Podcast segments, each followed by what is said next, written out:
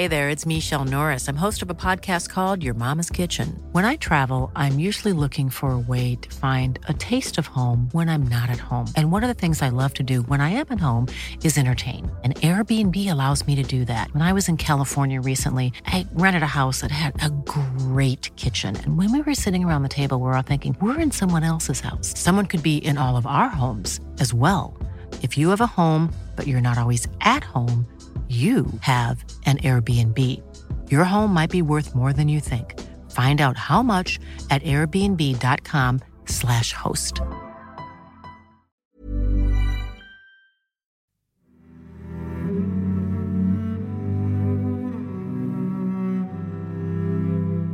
There's kind of an inherent like humility about traveling slowly, and it gives you a a really interesting perspective as well. If your uh, experience is limited to the distance that you can walk in a single day, you're, you're so much more likely to pay attention to what's around you.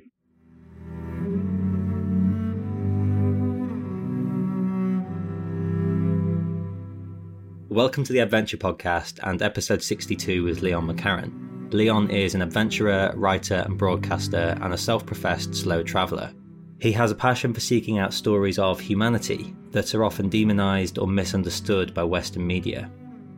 In this episode, we talk about the idea of slow travel, how adventure is made by the people you meet along the way, and the joy of the human experience. We also talk about the responsibility of storytelling and misconceptions around Iraq. Recording these podcasts digitally presents the usual issues of slightly dodgy sound and occasional microphone banging, but it also presents wonderful opportunities. This conversation was recorded online, with Leon sat in his house in northern Iraq where he's currently living. Every cloud has a silver lining. Last thing to mention before we kick off is to implore you to check out Sidetracked magazine. Some of our listeners came to the podcast via Sidetracked, and we know that it works the other way too. The world is full of tabloid journalism, even in the adventure world, and Sidetracked and the Adventure podcast share the goal of telling authentic stories of exploration like this one with Leon McCarron.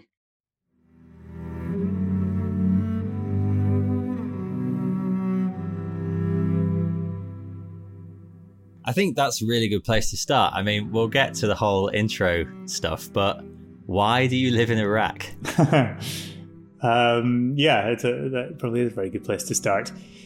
Uh, I mean, I guess that I live here um, because I love it here, because it, it's got so much that I value. Um, I find it a like impossibly, almost impossibly enriching and exciting, um, joyful place to live.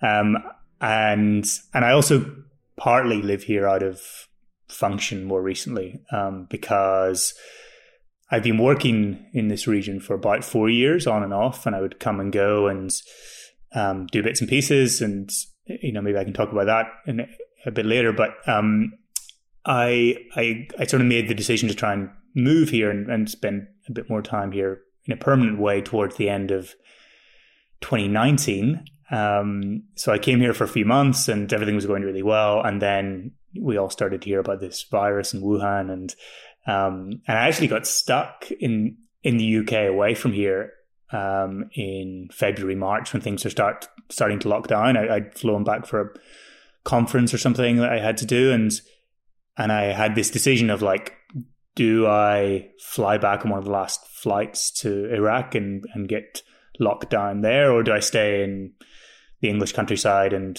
and go through whatever we're all about to go through here? And and I decided to do it in in the UK, um, which I, yeah, I'm still kind of pretty happy with that as a decision, but. Um, but then when things started to open up a little bit more in the autumn of last year, I, I, came back here. And so now I'm in my apartment in the city of Erbil, which is in the Kurdistan region of northern Iraq. So it's probably um, useful, important to point out that um, where I'm living uh, is in this autonomous region, and um, it's it's a very different existence from if I lived in Baghdad. Baghdad in the south is also are also wonderful places, but th- there are a lot more security implications for a foreigner living there. Whereas here, I have you know almost complete freedom um, to go anywhere as I please. And um, I've got a car here. I can drive around anywhere within the borders of the Kurdish region, uh, which is pretty vast and, and very mountainous. And um, uh, and I, I have this apartment here, and so I can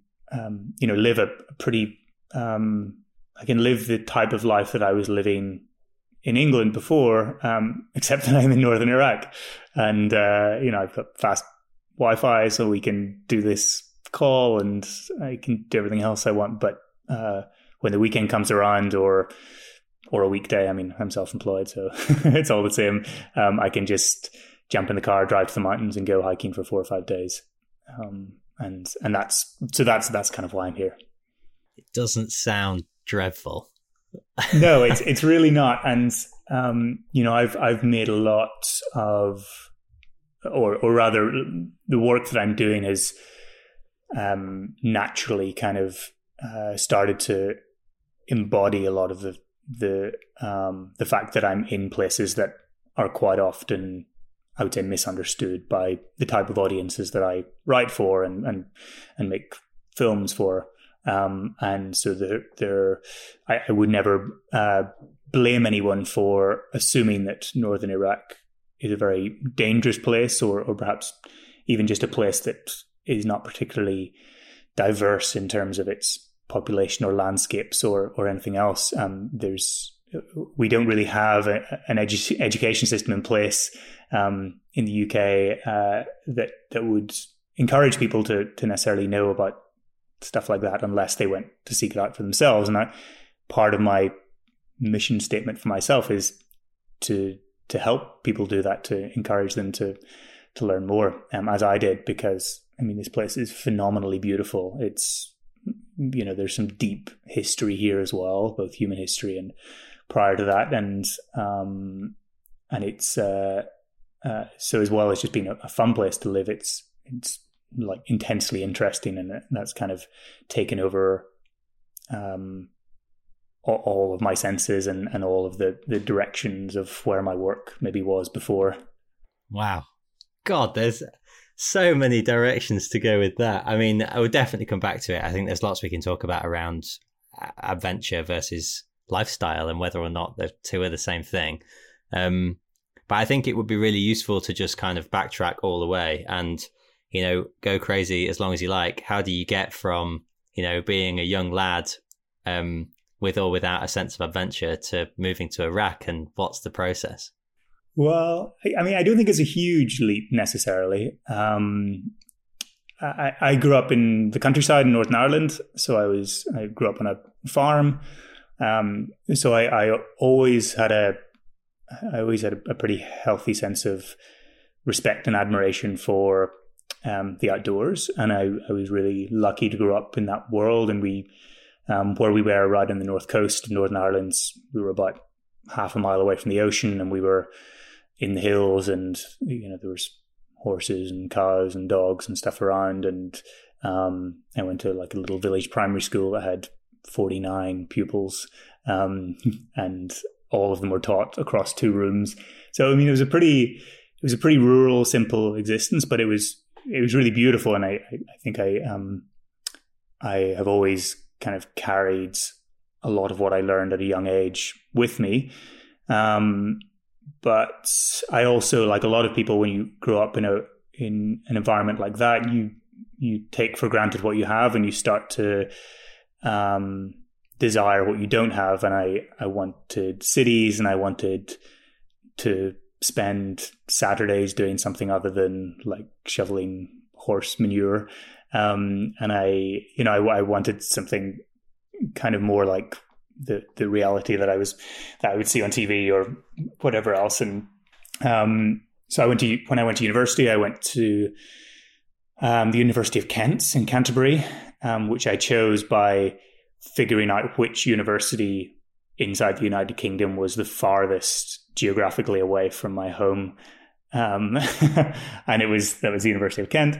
So I, I, went to Canterbury, and that was I mean, Canterbury's quite a small city, um, but it, it, was mind blowingly big and diverse and exciting for me coming from Northern Ireland. And, and this isn't necessarily the Northern Ireland's backwater. It's just that where I came from was like very very small, and I hadn't really I very rarely went to um, to Belfast or to Derry, and um, you know, I was I was just always in the uh, in the countryside.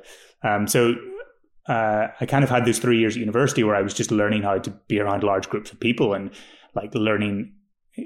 The university there is really diverse, um, and so I, I, met people from all over the world, and and I think that probably stoked something else. And through all of that, I I, I came to this realization that I wanted more of what I'd left behind, but I also wanted some elements of what I just acquired.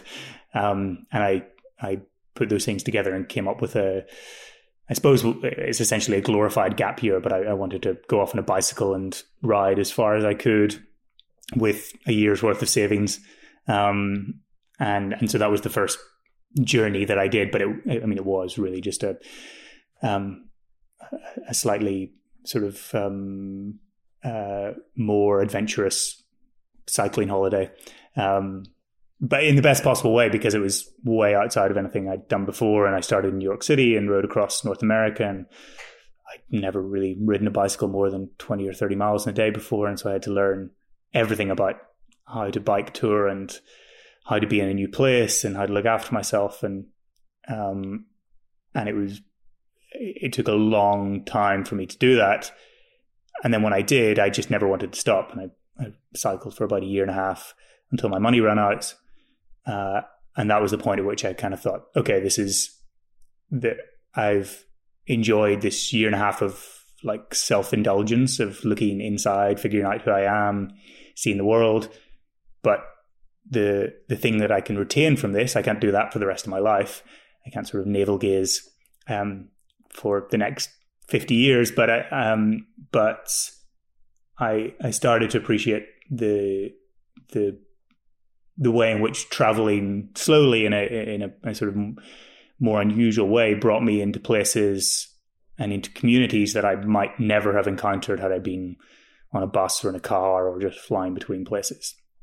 And I was, you know, naturally really interested in those places, and um, I had these diaries full of all these stories I'd been told and, and things that I'd learned, and I, I started to think like, well, maybe there's a way that I can develop those skills that I um, I'm beginning to uh, learn in, in, in how to tell stories and how, how to tell other people's stories and how to give them a platform to to share their thoughts and opinions and important things that they want to say. And um, yeah and then a few steps later I moved to northern Iraq. Uh, but that, I mean that was really that that was kind of how it started. I, I that was the decision point of I want to give this a go of making this my I mean, I guess I didn't think of it as a career, but like uh, this is what I want to put all my time and energy into. So I did. Um, I was fortunate to to be helped along the way and to kind of meet really interesting people at the right time. And after that, I went. I, would met a guy called Rob Lilwall um, who'd done a long bicycle trip and written a book about it, and he was interested in seeing more of China. So we teamed up and decided to walk across China.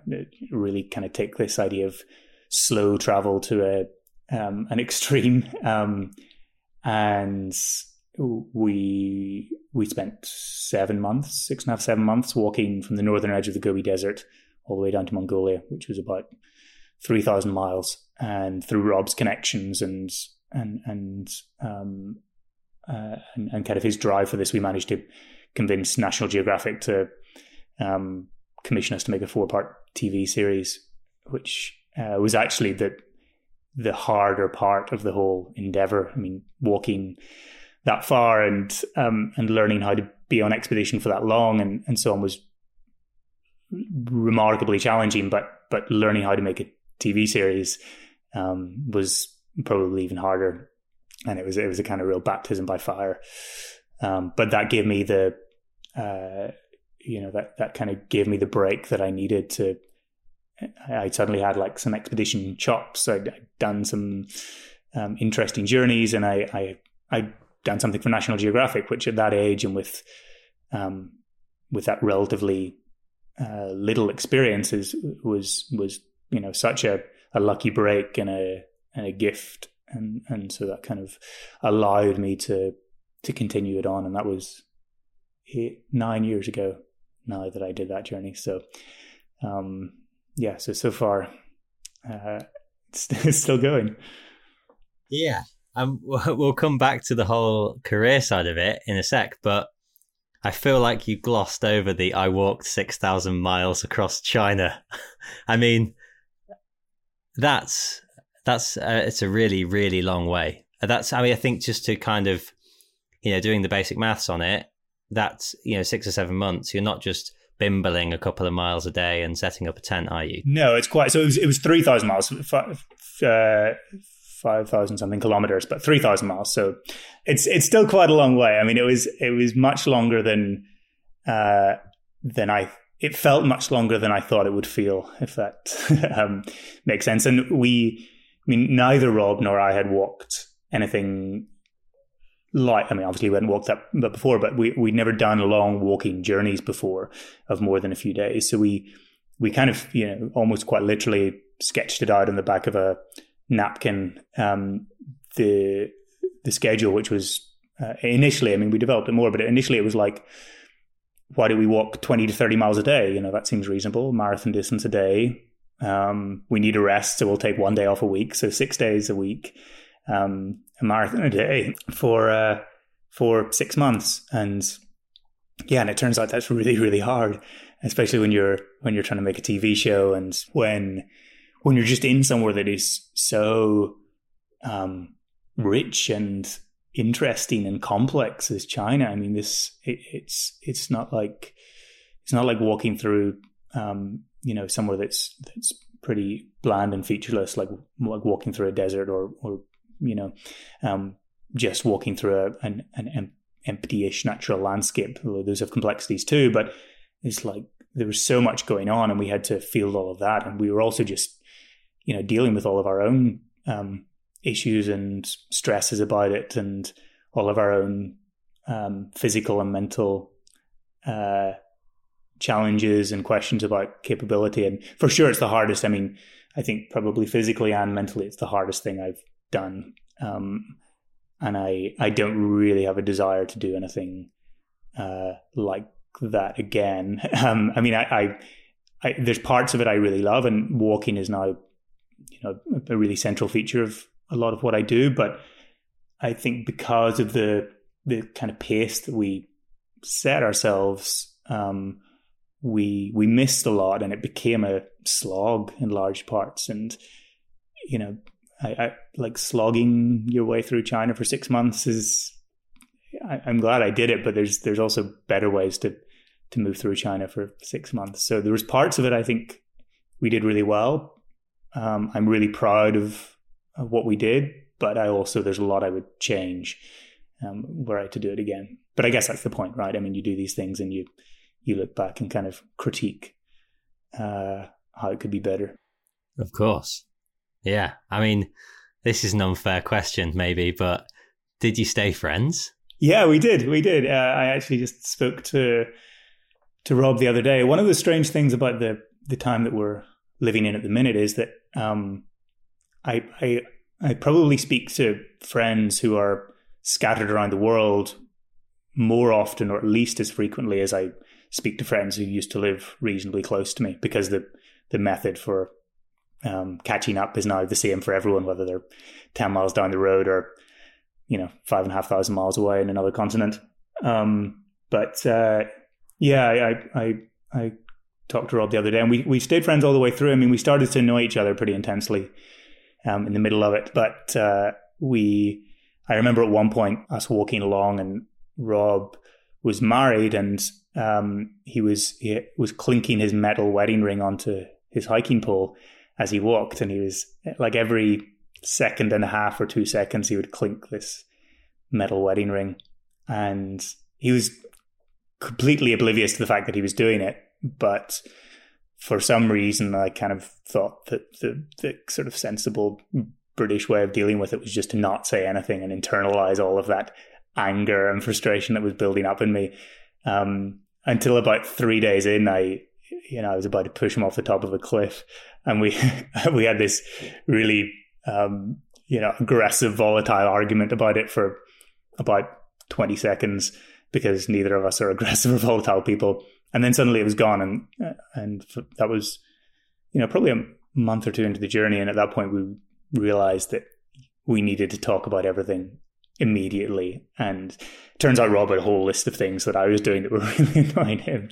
Um, but uh, yeah, getting it all out in in the open air made it so much better, and um, and I think gave us space to you know appreciate um, what the other was going through, and that our our there was so much that we shared in going through this experience together, but also each of us were making our own internal journey, and um, you know that that allowed us to to sort of deal with that. So that was one of the that was the make or break point on that trip.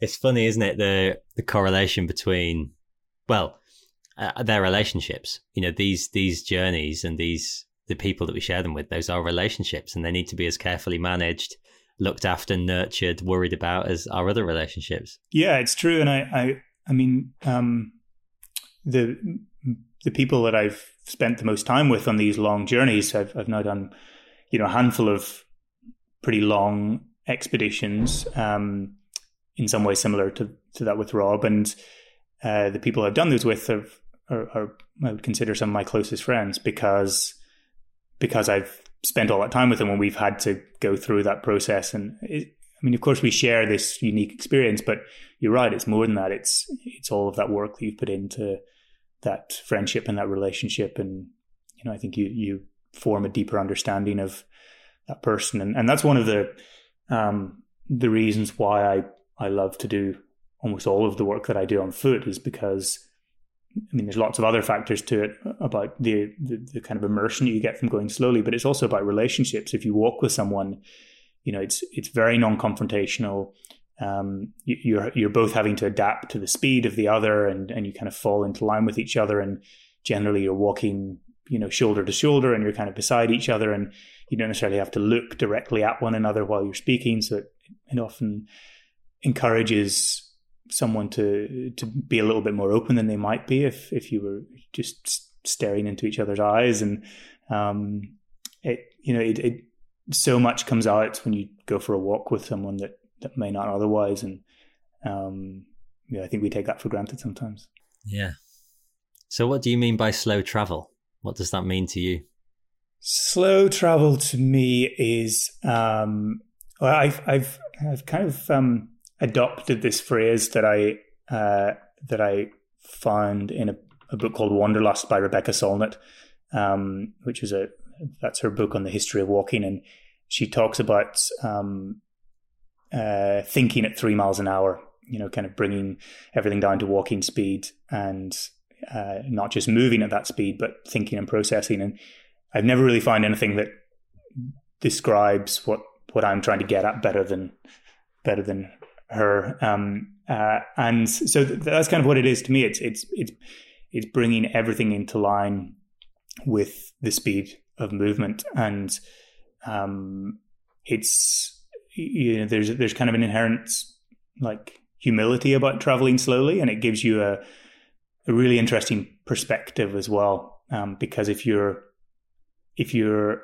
uh, experience is limited to the distance that you can walk in a single day, you're, you're so much more likely to pay attention to what's around you, right? And, and you're you're kind of really forced to take in everything that's there. And um, but but it again, and so that gives a, a, maybe a more realistic impression of a, a, place or or the conversations that you're having, and it, it shows you how um, a mountain uh, grows out of a, a flat plain, right? Because you feel it with with every step, and um, you know maybe intellectually someone can understand that just by reading about it or looking at it or you know flying over the top of it or driving up it. But but you don't really feel it until you you walk it um, so I, I, like those limitations of it but i also think that slow travel is is really exciting. I mean especially um, when we think about traveling on foot because uh, you know where i am right now for example if i walk west um, like theoretically, I could walk to Paris, you know, in this landmass, and if I walk east, I could go to Kamchatka, and if I, you know, went south and across Sinai, I could end up in Cape Town. So there's, you know, there's that kind of slowness and immersion and like immediacy and locality is also uh, you can step back and you can see all these little connections that form and and maybe so maybe that's what it is is um, the slowness makes me think about all these other connections that we miss. And I, I it's a really nice antidote to the speed that everything else moves at. And I probably don't need to speak too much about that because that's talked about a lot these days. And it's, um, you know, but it's really important. And life does move 100 miles an hour. So uh, when you slow it down to three miles an hour, I think we we see a lot of the, the kind of the, the sinews and the, the, the kind of muscle of life that connects things up that we we so often um, miss or take for granted or or just never realize was there.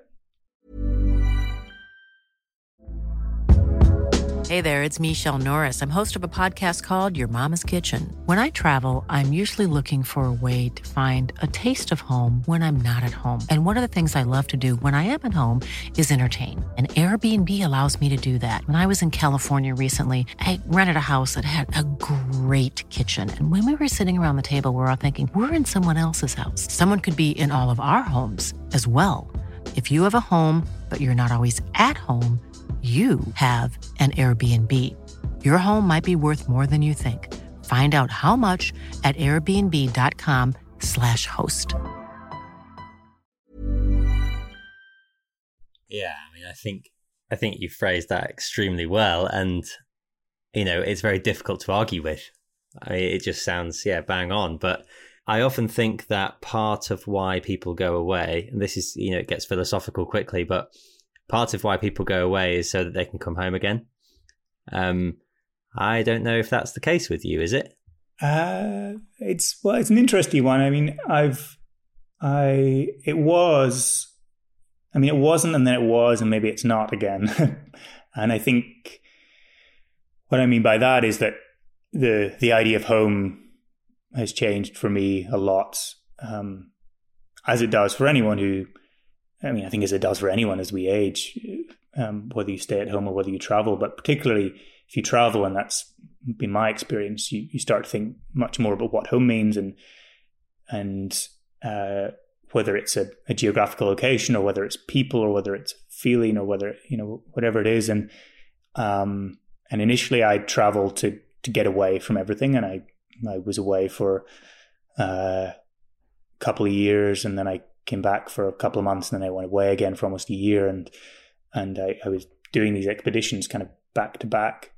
Um, and then I started to really miss elements of home and I uh, and I started to assess what that was and and it was definitely people. It was definitely people that I loved, people that loved me and um, community and all that sort of stuff. Uh, and so I I started to try and build that and and plant some roots, and that didn't really mean for me to buy a house and settle down somewhere. Um, uh, like maybe mostly because I couldn't afford a house, but um, you know, it it it just involved kind of deepening a lot of those relationships, and and so now, yeah, when I like the the the home part, the the the kind of safety and um, comfort and like value of home is is as important to me as the going away and working part, and I can only do one because I have the other. But that doesn't mean I can't make my home in northern Iraq, um, in the Kurdistan region for yeah, I don't know how long I'll be here, but I'm here. It's home. Um, there's people who are you know some of the closest people uh, in the world to me here, and um, so for the time being, yeah, I've, I've, i feel at home, and I don't feel like I'm traveling. Um, you know, I don't feel like I'm on a trip when I'm here. Yeah, I I don't say this very often, I suppose, but I really envy that in a way. Um, not because I lack the sense of home, but I've never experienced what it would be like to move to another country and for it to feel like home rather than for it to feel like I'm traveling. I don't know. Is that rare?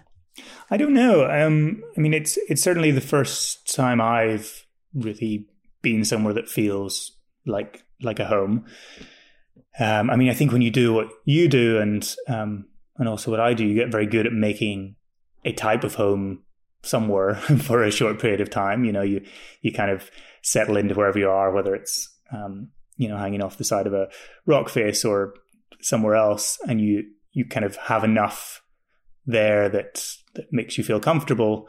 Um, and it's like your home for a night or two nights or a week, but yeah, to find someone that feels more sort of existentially um, comforting. Maybe it is rare, and I, I feel very lucky. And I think that's in large part due to maybe my own personality and sensibilities and how that kind of matches with where I am right now, and, and just uh, you know to to the fact that I I came here not really knowing very much about the Kurdistan region when I first came four years ago, and you know I kind of quickly I, I kind of learned pretty quickly, and the more I learned, uh, the more I wanted to know more, and, and the more I kind of felt like you know there's such a there's such a, a culture of hospitality in this part of the world, right? So from the very first time I came here, which was when I was trying to write a, a newspaper story um, about a, a, Christian community um, that were living uh, close to, like, on the outskirts of Mosul. And so it was 2016. It was um, it was when ISIS were occupying Mosul. Uh, uh that wasn't my field of work at all, or or area of expertise, but I'd uh, worked in this region a little bit, and for some reason, I kind of been in contact with some members of this community, and they were telling me about um, what it was like living so close to this occupation. I thought I'll go and write a story about them, but I quite quickly realized when I arrived here that you know I'm not cut out for that sort of work. I don't have the experience. I don't have um, uh, I, I, find it hard. I find it too hard, honestly. I mean, I'm not, I'm, I'm, no war correspondent, and there are lots of people who do that job wonderfully, and, and, that's not me. And it was much better for everyone if I wasn't trying to do that. Um, and uh, but I, I, I was put in touch with this guy called Laween who lived here, um, who was a friend of a filmmaker uh, in London that I knew, and Laween kind of said, "Well, like while you're here, why don't you go hiking? You know, just go and enjoy the mountains." um, and, and decompress from from you know these stories that you felt like you weren't able to tell elsewhere. So we went off into the hills, and after a couple of days, we met all these people and been hosted in all these homes, and um, uh, spent all this you know really wonderful time um, getting to know people and seeing these amazing mountains, and and I kind of started to feel like the first sense of uh, like the, these twin senses. One is that it's such a privilege to be here, and the other that was that I had a responsibility to to kind of repay some of this hospitality and kindness by by telling these stories and and um, you know doing justice to some of the the the things that I was able to be part of, and and so that's maybe how it started, and um, yeah, and still even now to to kind of go back to your question, I think like that's part of why this feels home is because um, I've spent long enough here now that I I still feel it every day privileged to live here, and I also feel like a deep sense of responsibility to, you know, to somehow kind of pay back the way in which I've I've been able to live here so so easily, and the the kindnesses that are shown to me, you know, every single time I step on my door here. And so I suppose it would be actually be quite good to talk about what you do professionally. I actually haven't asked. Um, well, I mean, mostly I'm a writer, so uh, I um, I write uh, about places like this. I mean, I used to write about the the expeditions I went on, and um, I still do in a sense. But you know, I'm interested in writing about people. I'm interested in writing about places that I think are misunderstood or um, or or uh, you know not seen in the the fullness of their glory. Um, and I uh, I like to write kind of longer form. Longer form is kind of where I'm at, and um, and occasionally I do other forms of telling those stories by making films or um, sometimes presenting films or TV things and and doing radio stuff and um, but but kind of writing is where um, my heart is the most and and certainly where I, th- I think I've got the most experience. Um, but that's all all, of this is led. So I, I I've written two books, um, and my last one was about walking through the the area that we often think of as the the holy lands of the world. You know, this this kind of area around Jerusalem, um, Israel, and the Palestinian territories, and Jordan and the Sinai Peninsula. And in 2015, 2016, I walked a 1,000 mile loop through the Holy Lands, following a, a series of contemporary hiking trails that had been developed in these areas on top of you know the kind of ancient pathways. Um, so I started from Jerusalem and went north through the West Bank um, on a trail called the Masar Ibrahim, uh, and then I at the, the, northern end of the West Bank, I crossed east across the River Jordan into Jordan, um, just south of the Syrian border and uh, the border of the Golan Heights, and I walked south the length of Jordan on the Jordan Trail um, to Aqaba and the Red Sea, and then I crossed the Red Sea uh, in a boat um, and um, crossed the Sinai Peninsula to Mount Sinai, and then um, from the the border with Sinai and southern Israel, I walked back up through the the Negev desert to the West Bank and, and kind of back in through Bethlehem to Jerusalem, and and so the book was about trails and about how these new trails have grown on the the old Bedouin footpaths and the pilgrimage routes and the um, the ways that armies and traders and shepherds have walked for thousands of years. Um, but it was also about the people you meet along the way if you walk through, you know, this kind of most ancient, holiest of lands. And and I I did it as a as a pilgrim, but not as a religious pilgrim. You know, more as a more as a, a pilgrim of um, of conversation and of uh, of kind of um, hospitality and uh, yeah, and and, and so um, that that's that was my last big project, and and that's those are kind of the things that that in the in the Venn diagram of of things I'm interested in and um, and stories I want to tell. That was you know, kind of got all of them right in the middle. Wow. I mean, that just sounds since I've got a soft spot for that part of the world anyway, but that it just sounds wild. I mean, what we what were your experiences of those people that you sort of so passionately speak about? Yeah, I mean, it was um, it, it was a, it was an incredibly enriching experience and um, you know, there's I always struggle to to to to bring it together in a in a kind of nice, concise summary of it, but there were there were a few generalizations that I could uh, bring from it, which were along the lines of I was I I was able to kind of dis- discover, not discover, um, you know, uh, appreciate that the hospitality that so many people speak of in this region.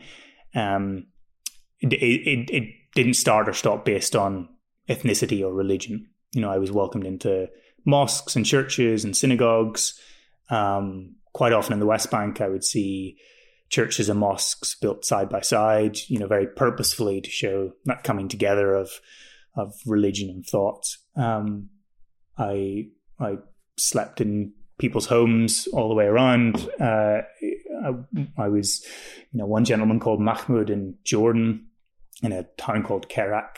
Uh, oh, just outside Kerak, I was trying to get there because I heard they had a guest house, and I'd been walking for days, and and I was exhausted. And just before I got there, at the end of a kind of 15, 16 hour day of walking, um, this guy Mahmoud kind of came out and, um, you know, sort of gently laughed at me from his garden and went inside and got his kids and brought them out so they could also you know gently laugh at me. And then and then he kind of swept me up and took me into his home and um, he made me some foods. Uh, he showed me where I could sleep for the night.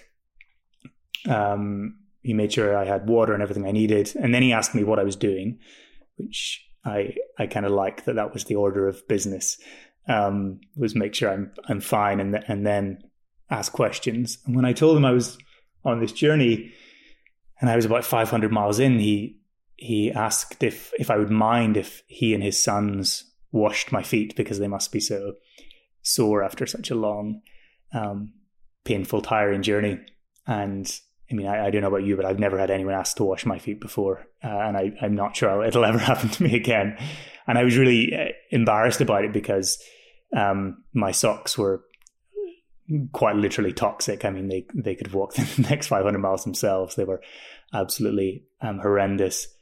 And but he insisted, and I, I you know I, I tried to kind of politely decline, but he insisted, and so I had to peel off these rancid socks, and um, and then he brought his two sons in, and I could see that they weren't quite so into this as he was, but but they they were part of the um, the setup. So anyway, they they went through this kind of very ritual bathing of my feet, and you know, it was a very, I was kind of deeply aware of this, like, um, you know, almost like biblical act of kindness that was going on um, in front of my eyes and in front of my feet. And, but also just, you know, what a, what a ridiculously kind, wonderful thing for any stranger to do to someone they don't know. And certainly to happen to me on this journey in a part of the world that is so often demonized. Um, that, uh, that there are a few experiences like that that that I could recount, but you know, I think that kind of does a good job of um, of explaining why why I feel so passionately about you know just trying to report back this. It's not groundbreaking storytelling in the sense it, those types of stories aren't. That they're they're just the stories of a human interaction, but I think we need that sometimes, and particularly now, and particularly um, in that context. And I'm always so aware that you know I. Um, there were, there were parts of the journey that I really struggled with as well because I um, I'm uh, I'm acutely aware of like the, the, of my profile as I travel. Right, I'm a, I'm a white guy. I'm traveling with I'm actually traveling with two passports. I'm traveling with a British and an Irish passport. Um, you know, and so if I if I'm somewhere in the the old British Empire where I feel like they probably won't like um, British people, I'll I'll use my Irish passport, and um, you know, and if I want to uh, get some help from an embassy, I can use my British passport, and I can you know I can use and abuse it, and it's all, I've given all of these um, these gifts that that I, I, didn't do anything to deserve, and uh, but but it, it, gives me this grip, um, you know ability to travel and and so easy to take that for granted, and then I, I get to these um, you know I'm walking through the West Bank and uh, and people are taking me to show that to to to show their the mountains and hills around their home. And and you know particularly in in the West Bank I, I, was aware that those people would probably never be able to come and see my mountains and hills back home in Ireland right? Like they're just they, they were completely unable to to leave and to travel. Um and uh and so that's that's really hard. Um, I mean, it's it's not as hard as being the person who's not able to travel and is is kind of st- uh, stuck there. But it but it it's it's something I think that all travelers should be aware of, but particularly someone who's claiming to to write and give a platform to to local voices and so on. And so I, I spend a lot of time thinking about um, you know my my place in the world um, and how I can use that, you know, how I can use all of this for good and how I can be responsible. And, um, you know, and right now it's really strange because I'm, whenever I'm traveling around in the countryside here in um, the Kurdistan region, uh, you know, I'm, I'm kind of watching people here like wince at the news from America and like all these contortions that the US is going through right now and, and, and have like, um, you know, my Kurdish colleagues here asking, like you know what what's what's happening with Brexit? Like what's what's that going to achieve? You know what's what's going on over there? Are you guys all right? Like do you need you know do you need some help? Um, and so so kind of really for the first time in my adult life, watching that that kind of gears be be switched back around again and and um, yeah, so uh, uh, it's a bit of a, a rambling answer, but um, that's that's kind of one of the the, the other alongside the, the sort of hospitality and um, and wonder that I find in kind of day to day on these long journeys. There's also uh, you know some of these more more challenging questions of of what I'm doing and um, and how to do it in the best possible way. It sounds like you have a very, um, or you seek out a very human experience of the landscape, as opposed to seeking out wilderness? I mean, do you have any desire to row an ocean or walk across Antarctica? Uh, yeah, I'd love to do both of those things. Um, and the the reason that I I uh, never attempted to uh, was well, one they're they're very hard, but also they um, when I was a bit younger and you know I was really into big expeditions, uh, they were just so expensive. Um, I mean, particularly those two things, um, and I just had no idea. I certainly didn't have that money myself, and I had no idea how I would go about finding twenty or thirty grand to row across an ocean or or join a team. And um, I had no kind of skills in fundraising and um, yeah. So I just I just didn't know that, and, I, but I could when I when I finished um, the the trip in China with Rob Lilwall, I uh, I walked across the empty quarter deserts um, on the Arabian Peninsula with Alastair Humphreys, which was six or seven weeks of um, walking through a desert, and that cost us about eight hundred quid each. Uh, and you know, it's it's a very different experience to rowing an ocean, but um, it was it was also awesome. it was really cool, and um, and that was that wasn't such a, a, human experience, but actually that was a, a pretty impactful journey on me because I went there. I think similar to Alastair, attracted by the wilderness and the landscape, and I, you know, I'm I'm quite often attracted to places because of their natural qualities. Like that's the that's the thing that kind of draws me in. But it's it's normally the human experience that remains um, afterwards. And that journey was exactly the same. I I I was fascinated by this desert, the the, the scale of it, and um and what it might feel like to to try and travel through that. Just two of us. Um, but actually, what what stayed with me was, you know, these these kind of uh, irregular encounters that we would have with um, with oil workers who were, you know, traveling through to some site in the middle of the desert, and there'd be like a truck full of um, full of you know five or ten people from uh, all over the world. There'd be like uh, you know a Pakistani guy, a Syrian guy, um, and like a, a guy from um, somewhere in Central Asia and a French guy, and they'd all kind of come out and dig into their cool box and give us a can of Pepsi and like chat to us for a little bit, and you know, and uh, and and then we'd go on our, our way, and um, and then we we ran into some of the Bedouin too, and you know, all of like we we hadn't really planned on that. Like we hoped we would meet people, but um, that was what that was what made it memorable, and that was uh, that was kind of where I felt like um, people are people and people's stories um, and the way in which people relate to one another is is kind of what I'm interested in. Yeah, and is not it funny how you know I don't know it's so individual, but when we think of wilderness or when we think of expeditions, we think of like these you know these these journeys of conquest where we're walking through a desolate landscape with nobody in it and actually, you know, people live there. People live in these places.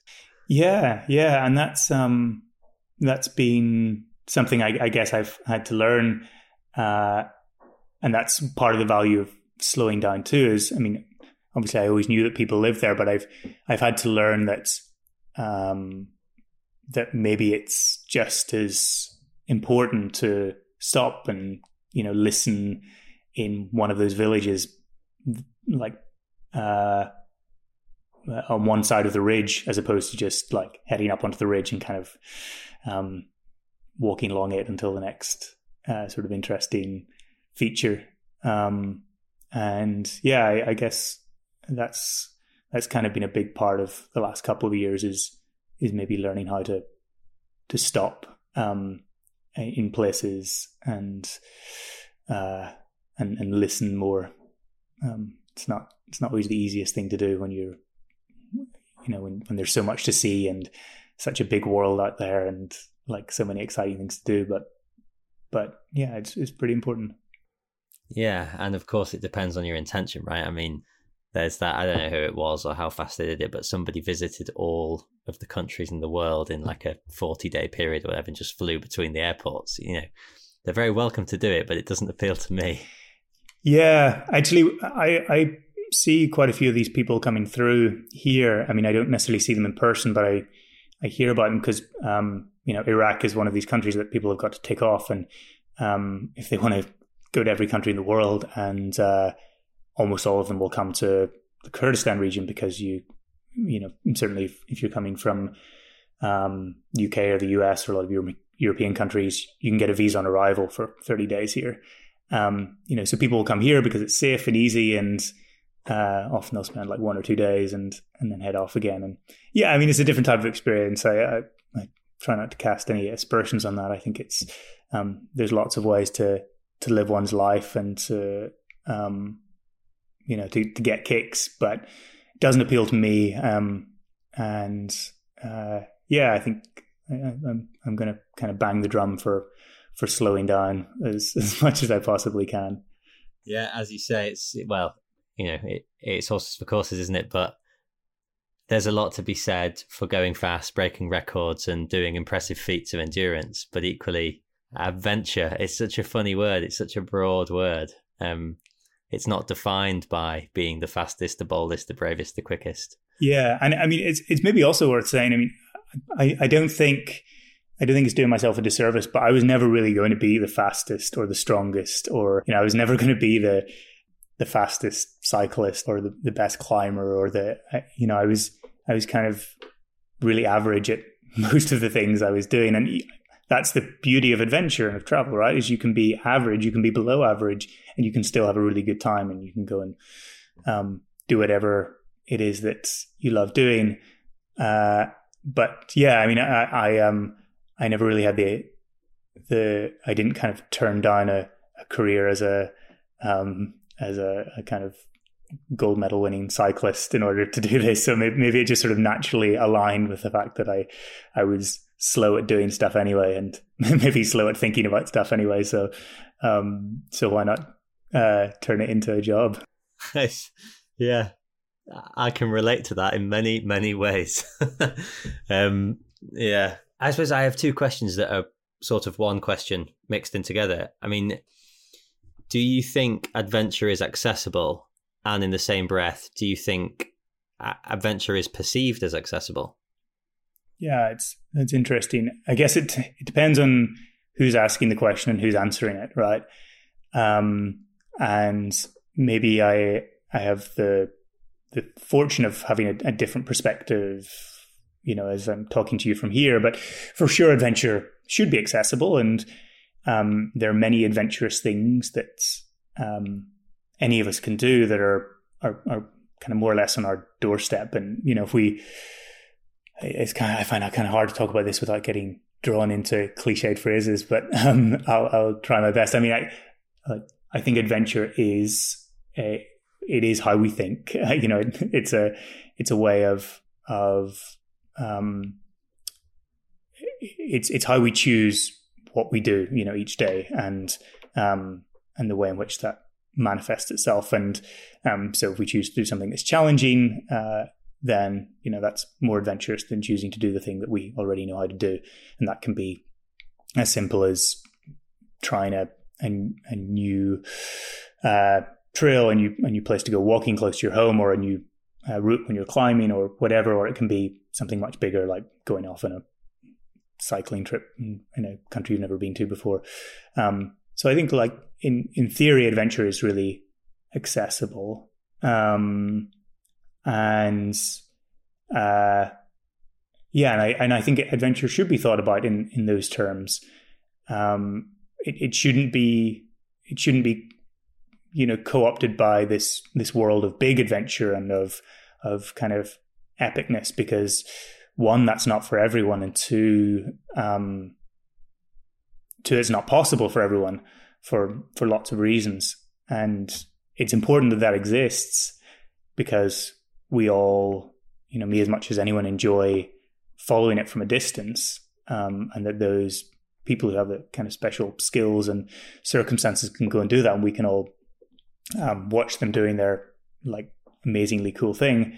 But yeah, I, I think it should also we could in whatever way we can we should make it very clear that adventure is is exists at a, a local scale as much as anything. And um and when I talk about the perspective that I have here, I'm just thinking that uh, I'm I'm here in, in Kurdistan, and there's there's lots of people here who who love to spend time out in the mountains and go hiking and and everything else. And there's there's a pretty active um, local hiking scene here, and um, there's people who go climbing and and so on. Um, and you know, the majority of people who I spend my time with here are they have Iraqi passports, um, so that they're kind of limited as to where they can go in the world easily.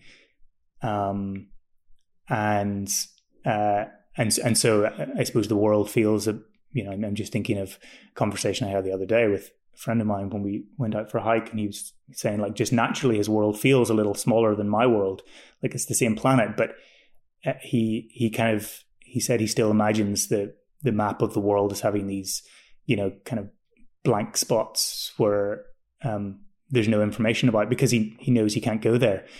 So so why why kind of torture yourself with wondering what it's what's there if you know you can't go there. And um, I mean the other side of that is uh, another guy that we were with was saying like he he kind of likes to imagine all those places uh, because it's it's aspirational. And um, but yeah I mean uh, ad- adventure when we were there is like um, this friend of mine was saying adventure for him is is always going to be these mountains because they're his home and they're they're everything he needs, but they're also probably everything he they're like the scope of what he might be able to see, um, regardless because of all of these rules that the world has imposed on someone who was born where he was born. So yeah, I mean, um, maybe that's taken in a different direction again, but uh, I I kind of think that's why it's important that when we when I, certainly when I speak about adventure, I, I, I think of it as this thing that anyone can do, and and that it's important to do because it enriches and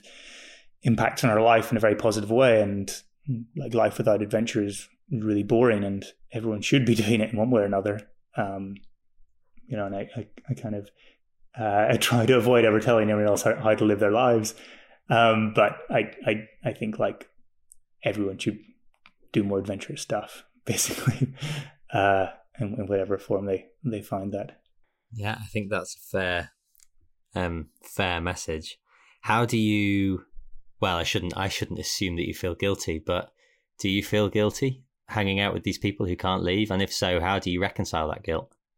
I guess I. I mean, there's certainly like waves of guilt that, that come and go, um, and um, you know, I think that it's it's important to say as well that I never feel judged for it. Um, I, I, I never feel like um, I never feel like these friends of mine or or people that I might meet when I'm out in the mountains here or or anywhere else kind of feel um, uh, you know any sort of animosity to me because of that. But um, yeah, I, I, I think about it a lot. I I I try and think um, I try and think quite a lot like, why am I here? Like, what am I actually doing here? And am I doing something that somehow is having a, positive impact? Um, and uh, so, so not that like I have to go and try and change the world, you know, in order to make up for um, this kind of passport privilege that I was born into, but but more just like, yeah, I'm here. I'm I'm enjoying this wonderful part of the world, and um, and I should be aware that uh, that that's something that I'm really lucky to be able to do. So how can I how can I make sure that my time is spent creating something good? Um, you know, and, and at very least not leaving anything bad behind. And that's that that is what sort of took me into this um, strange sort of new world of of helping to design and and create and strategize hiking trails over the last few years. Um, so when I walked in those trails um, uh, in the West Bank and Jordan and Sinai, um, I, I, studied quite a bit of the the trail organizations who who put them together and uh, and wrote about that in this book. And then I started getting asked to help design trails and places. So I I went out to Armenia first of all to to sort of observe and and likely help my friend Tom Allen, who was working on the Transcaucasian Trail, which is this amazing project across Georgia and Armenia that Tom's been um, helping to pioneer with his um, Armenian colleagues um, and Georgian colleagues for, for quite some time, and and I kind of saw the the work that they were doing there, and um, and then I I got asked to go and design a, a hiking trail in rural central China, which felt like a, and it was, I was asked to go and do it by a guy that I'd met towards the end of that 3,000 mile walk that we did in China eight years before. Um, and now I'm working on on on stitching together a a long distance trail that crosses the Kurdish region here in northern Iraq. Um, and so the the the the point of that is that it's something that's can be it, it, it like gives a, a, structure for for people who live here to to be able to enjoy the mountains and and the land. Um, and it also helps give a structure for foreigners like me who come in to to see this place and to see it in its full glory and to pass through communities. And it, it kind of creates a, a new type of economy. Ultimately i hope you know where where money will go into homestays and to guides and everything else and um and one of the really i, I saw this happen in the west bank and uh was like, like local palestinians who were um who'd been involved in the creation of this trail were were kind of saying like walking these paths, finding the old paths and turning them into something new that people will come and walk on again is sort of amazing because it allows us to reclaim this land. You know, and that part of the world is um, beset by this question of land ownership. And so Palestinians who felt like they were being quite literally written out of existence and like on Google Maps that their town no longer had the the, the name, the, the Arabic name of their town anymore. It, it was just no longer, it had been taken off but like the nearby Israeli settlement had, had its name. So the, these were people who were living an existence where they felt like they their land was being taken away from them, and, and walking was a way that they felt they were able to reclaim that. And here in Kurdistan, there's there's kind of a lot of issues. There's there's huge areas of the countryside that are filled with landmines, like unexploded ordnance from um, from the past conflicts, uh, you know, like the Iran Iraq war and from Saddam Hussein's time when he littered this whole area with landmines um, in his campaigns against the Kurdish population. And so, like, the mountains here are so beautiful, but so often people look at them and don't feel like they can go and walk there because they're not sure which areas are safe and which areas aren't. And it's they're way why they're very wise to do that because um, you know there there are are it is very dangerous and, and landmines move as well with weather. So um, by doing this research to find all these old trails and then find a safe path that connects, you know, across the region from the west to the east, um, it it also um, allows people to to kind of uh, rediscover um, that landscape and, and to do so safely. And um, yeah and and and I mean, uh, my my role in it is is you know simply that. It's just helping strategize, but the the people who have to pioneer it are, are the ones who know the trails, and so we work with all these amazing hikers and shepherds and you know kind of old military guys who who know all these paths. And you know they help us find them map them stitch them together. And uh, yeah and so um, that's another tangential answer but um, i uh, like that that's something that makes me feel um, like I'm I'm you know contributing something as well here, um, even if it's relatively small in the scheme of things. But uh, like it it kind of uh, it helps me allay some of those um, uh, any sense of, of of guilt or you know um, discomfort. And it's the simple question: Are we giving more than we're taking away? And it sounds like you're, you know, riding that line pretty well. So, how far away are we from a position where you're going to encourage people to come and go on a week long walking holiday in northern Iraq? Um, I mean, hopefully not that far in some senses. We we did take a small group. Um, I've been working with a, an American organization called the Abraham Path Initiative, um, and uh, so so they've kind of uh, they funded a lot of the, the early development work, and, and they ran a uh, an inaugural trip at the end of 2019 where a few guests came out and we took them to uh, we took them on five days of walking. Um, I mean, in reality, it's it's years away. This this sort of process takes a very long time, and, and I'm still learning about it. I don't have a background or training in how to develop a, a hiking trail um, and everything that comes with it. But I I've I've now been doing it for a couple of years on and off, and I, I work with a guy called David Landis who's done this um, all over the world, and particularly all over the Middle East. Um, and so I, I, learn a lot from him, and um, I, I, think it'll probably take three to five years before all of those um, all of those elements and, and services are are kind of in position where uh, groups can come and maybe even independent hikers can come and they can find guides and there's there's like a facility in place where you can find and hire a guide easily and know where you're going to stay each night and know where it's um, uh, you know know where to get water and know where you can have mobile phone signal and you know all of that sort of stuff that we take for granted on trails in other parts of the world. So that's probably yeah that's that's years away, but um, I'm hopeful that we can also bring some groups here more in the in the shorter term and yeah, I, and I say I'm hopeful that like my job will become, um, like I'll kind of work myself out of a job pretty soon, and um, you know, because I'm not going to be here forever, but but it would be nice if the trail is uh, because it's the trail is already based on other trails that have been there for maybe not forever, but for hundreds or thousands of years, hundreds or thousands of years. Um, so I, am yeah, I'm hopeful that the, my Kurdish colleagues and guys like Laween, who's been leading it here can um, start to lead groups within the next year or two and then build it up from there.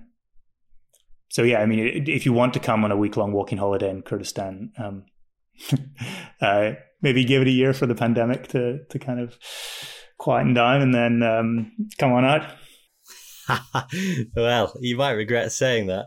Um, I mean, but isn't that something amazing to you know look forward to? Even you know, I don't mean from a everyone's all of a sudden going to go. But in a world of bad news and in a world of you know destruction, chaos, etc., isn't it amazing to think we're going to be thinking about walking holidays in northern Iraq in the next few years?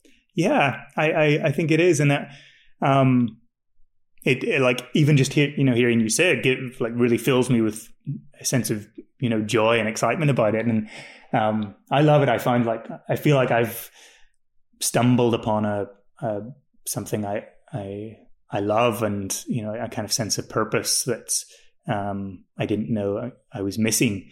Um, and I mean, I'll still, you know, by the nature of the writing work and other stuff I do, I'll still travel. There's lots of other places I will want to go and other things I want to write about. But yeah, I, I really want to see this come to fruition, and I, have been I've been able to watch it happen elsewhere, and um, and I think also what's kind of amazing to me is uh, like that that that it feels that that it feels odd to think that uh, coming to northern Iraq to go hiking. Um, I, I guess what, what, am I trying to say? I'm trying to say like um, it shouldn't be so strange to us that it it would be fun to go and hike uh, for for a week in northern Iraq. You know, because it is like it is now safe. It it's um it's beautiful, and I, I kind of want to um, I kind of want to to do my part to to help get rid of those um, bad memories and bad reputations and misguided uh, um, you know impressions about it and and just sort of rebalance that out so that yeah and maybe not in five years or in ten years but like at some point it won't seem so odd to just have Kurdistan uh, on a list of top hiking destinations alongside you know the other places in the world that we we kind of accept more readily. Yeah, wouldn't that be something? yeah, it really would. So I've got two quick questions for you that I tend to, you know, almost always ask at the end. Um, so quick fire, sort of. What worries you? I I get worried quite a lot, um, and it's mostly I get worried by uncertainty, um, which is odd because that's also the, the sort of total nature of everything I do.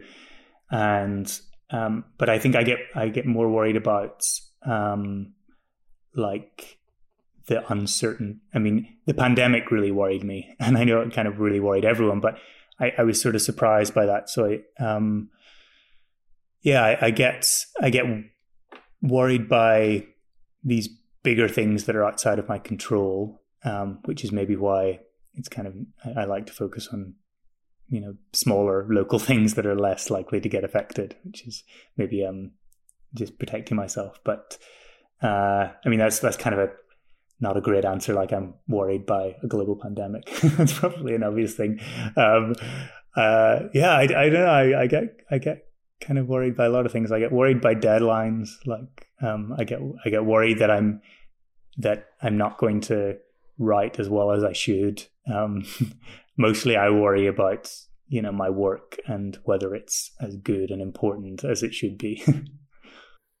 I think that it's important for people to realize that you know someone who's walked all of these distances and done all these amazing things is a human being who has the same worries and fears and despite you know living in northern iraq which seems like a very edgy out there thing to be doing you're also scared of deadlines and editors and covid because we're all scared of it what brings you hope uh, that's much easier i mean um living somewhere like this uh, not to not to kind of relate every answer back to here, but yeah, I mean, just the the, the work that I do brings me hope, and um, all of these conversations that I have, and uh, and I, I actually think it's really, I think there's so much hope, and we have to look for it.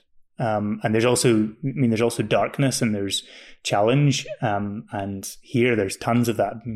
There's there's real hardship and suffering, but there's there's also hope, and and I've I react better to to hope than to hardship, and uh, you know, um, in terms of like how well I can help tell those stories. So I've, I've sort of made a point of trying to seek those out. So yeah, I'm surrounded by hope um, in in people and in ideas, and um, even when the the world kind of seems dark, I, I think it's important to to sort of look for where that is.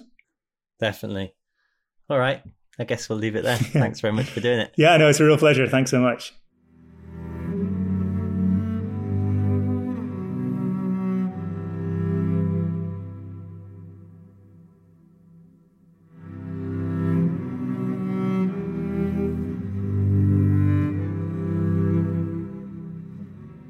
Thanks for listening. For more information, visit the adventurepodcast.co.uk. The podcast is hosted by Matt Pycroft, is produced and distributed by Pip Saunders and Alex Hall, and edited by Kate Bullivant. If you want to get in touch, you can email us at info at theadventurepodcast.co.uk or you can keep in touch on Instagram at the Adventure Podcast.